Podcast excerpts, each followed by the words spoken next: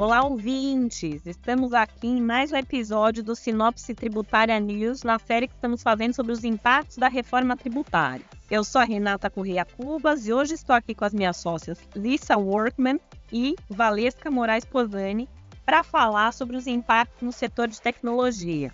Esse setor tão importante e tão transversal a todos os demais setores da economia, que tem trazido aí ao longo dos anos algumas das maiores preocupações e, e, controvérsias aqui na área tributária, exatamente por estar super conectado com inovação, e a gente sabe dos desafios aí que legisladores e administração tributária têm tido em interpretar a tecnologia, o setor de inovação e tudo aquilo que ele é, traz para os demais setores.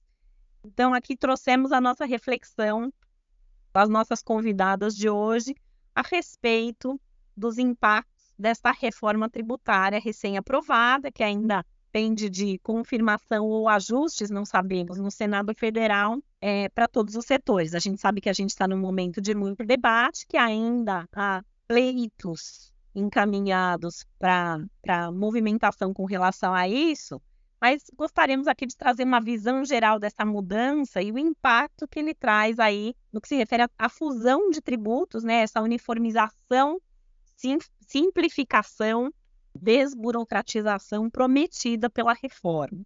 Então, a gente tem debatido bastante sobre essa simplificação, porque a gente tem aí os nossos, nossos tributos que sempre trazem um certo nível de, de desafio e pesadelo, que são o ICMS o ISS, principalmente, aqui para o setor de tecnologia, além, é claro, do PIS e da COFINS, sendo aí fundidos nesse IVA dual que nós temos. Então, temos uma fusão de tributos que até hoje tem gerado muito conflito de competência, né? São muitos os litígios em, em todos os estados e municípios quando se trata de tecnologia. E uma das primeiras promessas, né, principalmente para esse setor, foi a ausência de, de, conflitos, exatamente porque os tributos, dentre os quais mais é, se considera conflitos existentes, estão sendo fundidos, né? ICMS e ISS. Agora, gostaria aqui de ouvir as nossas convidadas sobre o que a gente espera aí de, de carga tributária e de desafios para o setor. Obrigada, Renata, pelo convite de participar dessa série. Eu acho que ela tem uma função social super importante, né? A gente está passando por um período realmente transformacional quando a gente fala de tributos aqui no Brasil, com essa reforma tributária. E é uma oportunidade importante que a gente tem é, de, enfim, ajudar os nossos clientes e o mercado como um todo a entender que, que vai ser essa nova realidade. Bom, acho que a primeira dúvida que vem, o que, que essa reforma tributária significa, né? Então, acho que primeiro, como você falou, acho que tem um lado muito positivo de simplificação. É, a gente tem realmente hoje um sistema tributário extremamente complexo que acaba afetando a quantidade de horas que as empresas têm que é, despender para cumprimento de obrigação acessória, que acaba gerando uma série de litígios e contingências tributárias, e acho que Qualquer simplificação é bem-vinda. Agora, a grande dúvida que fica no ar, especialmente quando a gente trata do setor de serviços como um todo, acaba sendo o setor, né, em grande parte das empresas de tecnologia, é se vai haver um aumento de carga tributária. Né? A partir do momento que a gente equipara os pagadores de ICMS e de ISS no mesmo, é, no mesmo limite de tributação, né? A gente, obviamente, vê que o ISS atualmente tem uma alíquota de 2% a 5%, o ICMS pode chegar a 25%, então a gente está colocando todo mundo no, na mesma linha de tributação, claramente a gente vai ter aí um aumento para os prestadores de serviços. Então, acho que esse é um primeiro ponto de alerta para a indústria da, da tecnologia, né, que é em grande parte composta por prestadores de serviços. A gente sabe que o governo tem sido ativo né, é, em, se, em, em se pronunciar ao longo dos últimos anos com relação à quantidade de impostos e tributos em gerais que são pagos pelas empresas de tecnologia. Acho que isso daqui é uma coisa que a gente tem que sempre esclarecer, de que as indústrias de tecnologia elas movimentam uma quantidade significativa de recursos hoje no Brasil, mas também pagam todos os tributos corporativos que são devidos aqui no Brasil. Fazendo muitos tributos, né? Muitos. Exato. E a gente tem uma carga tributária importante hoje. Então, acho que quando vem essa preocupação de aumento de carga tributária com a reforma, não é porque essas empresas estão saindo de um lugar de não tributação, mas porque essas empresas estão saindo de um lugar de tributação, como todos os outros prestadores de serviço que têm essa preocupação com relação ao medical. Então, acho que esse é o primeiro ponto aqui que eu queria colocar. E, enfim, queria ouvir a Valesca um pouco também. Bom, acho que tem um outro lado também disso, né? Que muito se fala que os setores, quem defende muito essa questão da reforma, muito se fala que os setores de serviços não vão ser tão afetados por conta da não atividade plena é, é, do, da CBS, né, e do IBS, é, que a gente que é prometido aí no, no projeto. Mas a gente que está analisando mais a fundo esse tema sabe que quando a gente está falando de empresas que prestam serviços, o que a gente tem de devolutiva de crédito é muito menor versus o que a gente efetivamente tem de pagamento de tributo. Então, quando a gente olha né, para a realidade que a gente vai ter desse, dessa, dessas empresas que prestam serviços, de fato a gente vai ter, obviamente, algumas coisas que vão poder é, é, ser tomada a crédito, mas claramente, com certeza, não vai chegar à alíquota de 25%, que é o que se especula aí que, que vai ser a, a decidida na reforma, até maior, né, pelo que a gente está vendo. Então, é claro que é muito bem vista essa questão da não cumulatividade, mas quando você coloca né, na, na ponta do lápis ali, quando está falando das empresas que prestam serviço, claramente o setor de tecnologia tá, é, vai ser muito afetado, é, não, a conta não fecha, né? Você não vai ter 25% de crédito é, do outro lado.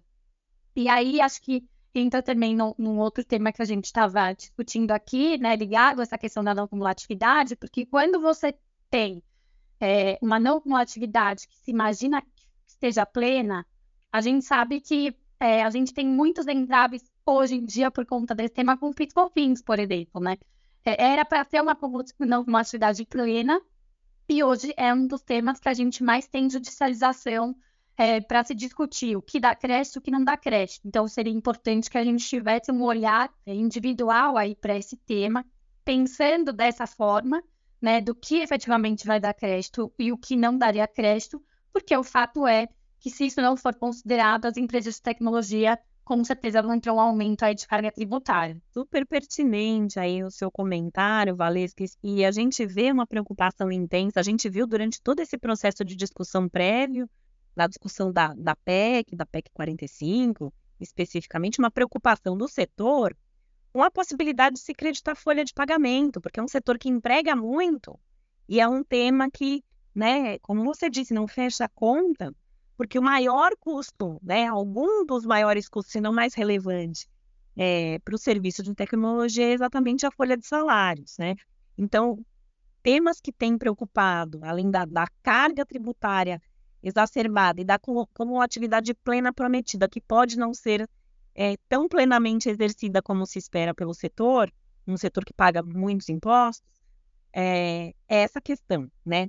E, além disso, as responsabilidades, né? Que a gente viu também uma ampliação das responsabilidades, principalmente para a plataforma. Né? As plataformas, a gente sabe que e isso né, vem se concretizando de outras formas. O ordenamento atual, seja por obrigações via DIMP, seja por autuações em, em vários estados, mesmo antes das legislações locais regularem responsabilidade de plataforma mas a gente vê um aumento muito grande da responsabilidade no supply chain, né, em toda a cadeia de atuação do setor de tecnologia, com a previsão que vem nessa reforma. Né? Então, é, a gente está vendo aumento, aumento dessa obrigação, claro, dentro do, do, propósito de ter uma maior visibilidade e transparência. Né? Agora, a gente sempre busca essa visibilidade e transparência na medida do que é possível, do que é viável do ponto de vista negocial para as plataformas, né?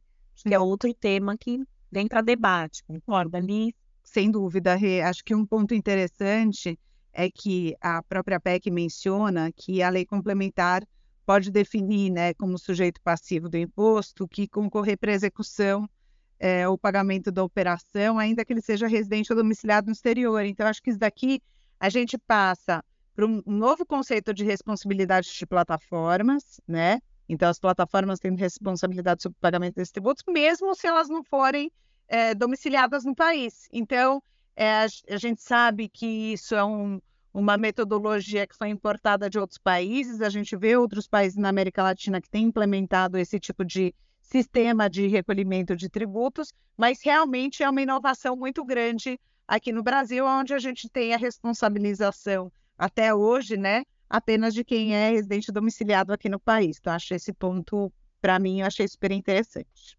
É, eu só comentando, a gente sabe que em algum momento, né, antes, tiveram alguns estados que tentaram trazer isso, né, as plataformas é, de fora do país, é, e aí muito se, se questionou como que as plataformas que estão fora do país, como que elas vão conseguir monitorar o que está acontecendo né, dentro do país, para eventualmente se responsabilizarem por, por, algo que está acontecendo num país que elas não estão, elas não sabem é, como as operações estão sendo feitas. Então, é, esse tema, quando veio por alguns estados, gerou né, uma preocupação muito grande das plataformas e passando aqui na reforma, é, provavelmente esse vai ser um dos pontos aqui na, na nossa visão de, de preocupação, né? Como que eu, que estou fora do país, vou conseguir saber se todas as operações que estão acontecendo no Brasil é, estão acontecendo é, da forma como deveriam acontecer, os tributos estão sendo recolhidos. Então, é mais um elemento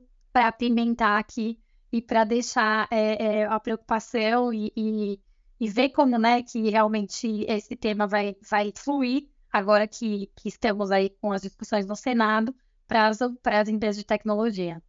É, e é super interessante esse ponto, né, Vá, porque a gente vê que realmente muitos dos pontos é, controversos né, dessa reforma tributária foram deixados para serem discutidos em lei complementar.